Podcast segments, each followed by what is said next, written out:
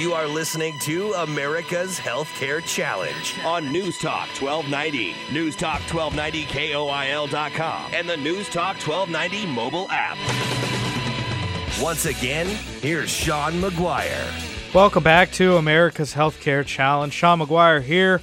Uh, we're joined by Stuart Sloan, and this week it's I think it's part five of our ongoing benefit series, giving you uh, all of you. We're we're covering uh, specific groups, and this week we're covering folks on Medicare Advantage and uh, Medicare supplemental plans, which is an awful lot of folks out there, and uh, helping you address some of your questions. If you will have any questions at any point, you can go ahead and just email info at edbellisinc.com your question, and we will make sure to have somebody follow up with you. Stuart, I've got a question that kind of um, is uh, leaking over from last segment.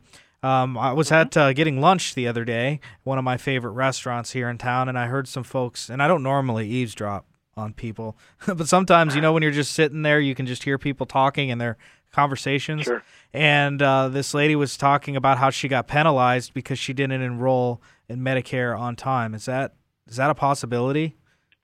Well, she's probably referring to Part D. In Okay. Words, there's a ten percent ten percent penalty uh, for every month that you don't enroll when you're supposed to enroll.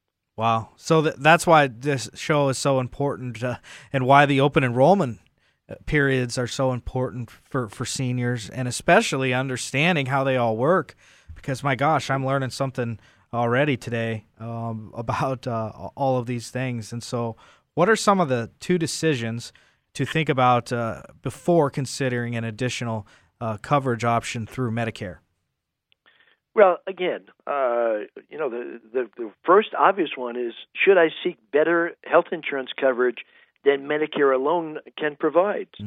And the answer for most people is yes. Why? Because there are gaps uh, between what your doctor or hospital will charge you and what Medicare is authorized to pay you uh, or on your behalf.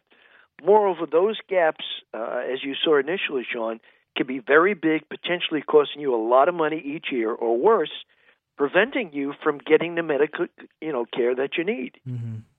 Right. Sure. So, um, what do we? Uh, what What are some of the main questions uh, people should be asking when they're when they're going for these additional coverages? All right, so there's there's essentially two ways that you can do it. Number one is Medigap. You can buy extra insurance that's designed to pay for a lot of what Medicare does not cover.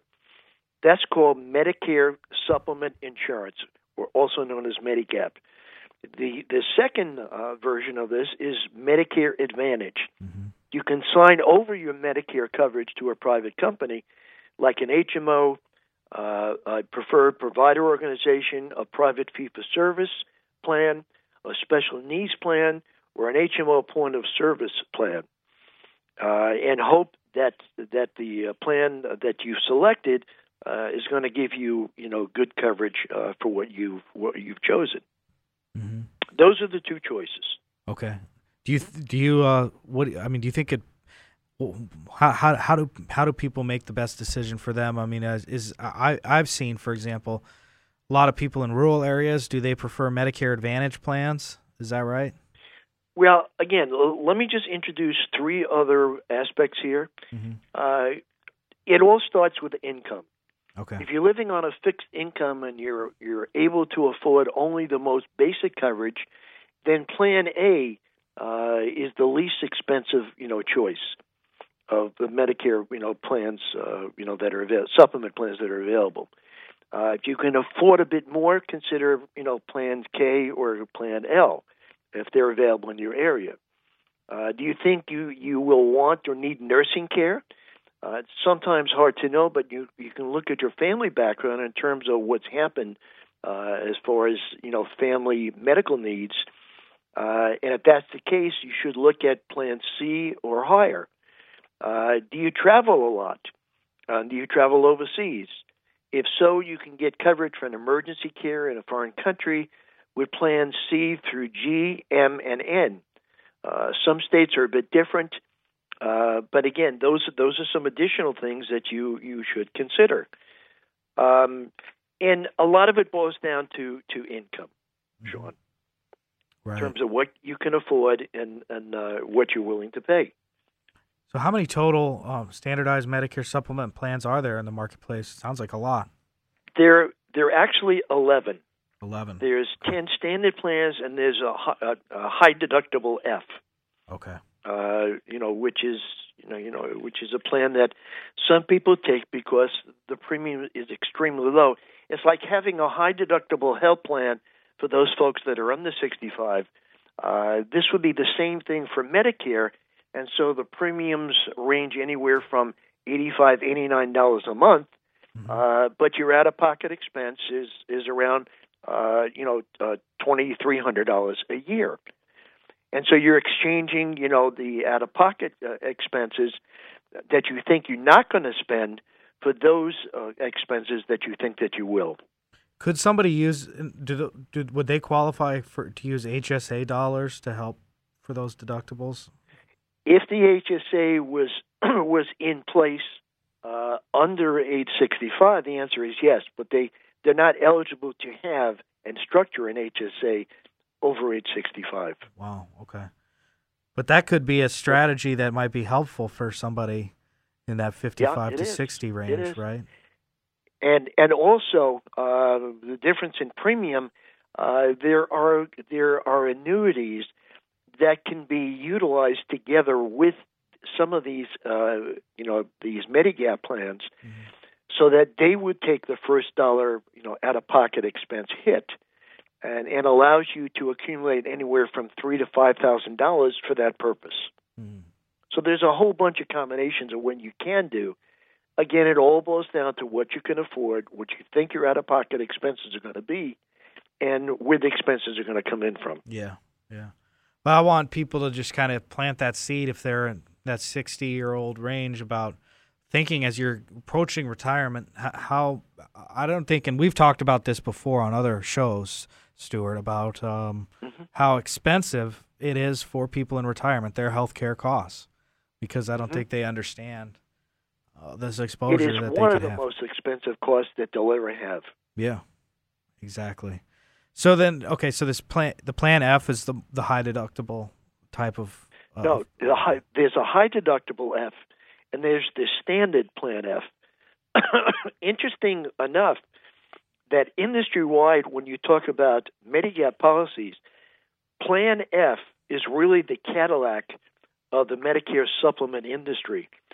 60% of Medigap policies uh, are Plan F type plans. It really is the Cadillac of the Medigap industry. Uh, I remember hearing somebody was it Plan F or Plan G or one of them that's going away in the future. Is is that right? plan Plan F and high deductible F will go will go away in uh, 2020. So should people? But those people that are able to get them now uh, if they can get them and afford them, uh, that's uh, what the recommendation would be in the Medigap area. Okay. What about Plan G? What is Plan G? Plan G uh, is will probably be the replacement for Plan F, and it includes both uh, you know in in country and out of country coverage as well. Uh, it's a very extensive, you know, Medicare supplement. Hmm. Okay. Do a lot of people use that one or no? Depends on their Not income. Not a lot. It, depends upon their income, and again, uh, you get what you pay for. Uh, there is there is some other additional coverages that it provides over and above F, but again, do you really need that? A lot of people have long term care coverage uh, that they've purchased separately. This has a small aspect of, of home health care, but you're paying extra. The difference between F and G is that premium difference. Okay. So when when you uh work, do you work with you you're mostly a group, but um mo- most people that help folks with Medicare decisions they they um they kind of go through a, a whole questionnaire and and, and yep. ask them these questions. Yes. Okay. They should. They should if they're doing uh, their job right. Yeah, I mean, if they just represent one company, uh, you know, that they're really not doing that that client, uh, you know, a service. Mm-hmm. Yes. But yes, I deal with seniors as as well as uh, folks under sixty five. Okay, and so which one do you like? Well, again, it depends upon the the person's situation. Uh, it really's got to be a personal financial situation to really give that answer. Mm-hmm. Yeah, that's true. That's why it's so important to uh, work with the right person that can help you through that. And if you need some help with that, uh, people at Edie Bellis can help get you in the right in touch with with the right people. Uh, we're up against a, our, second timeout, Stuart, here in about a minute or so. Unless, uh, do you have anything to add on, on, these two topics before we get into uh, safety ratings?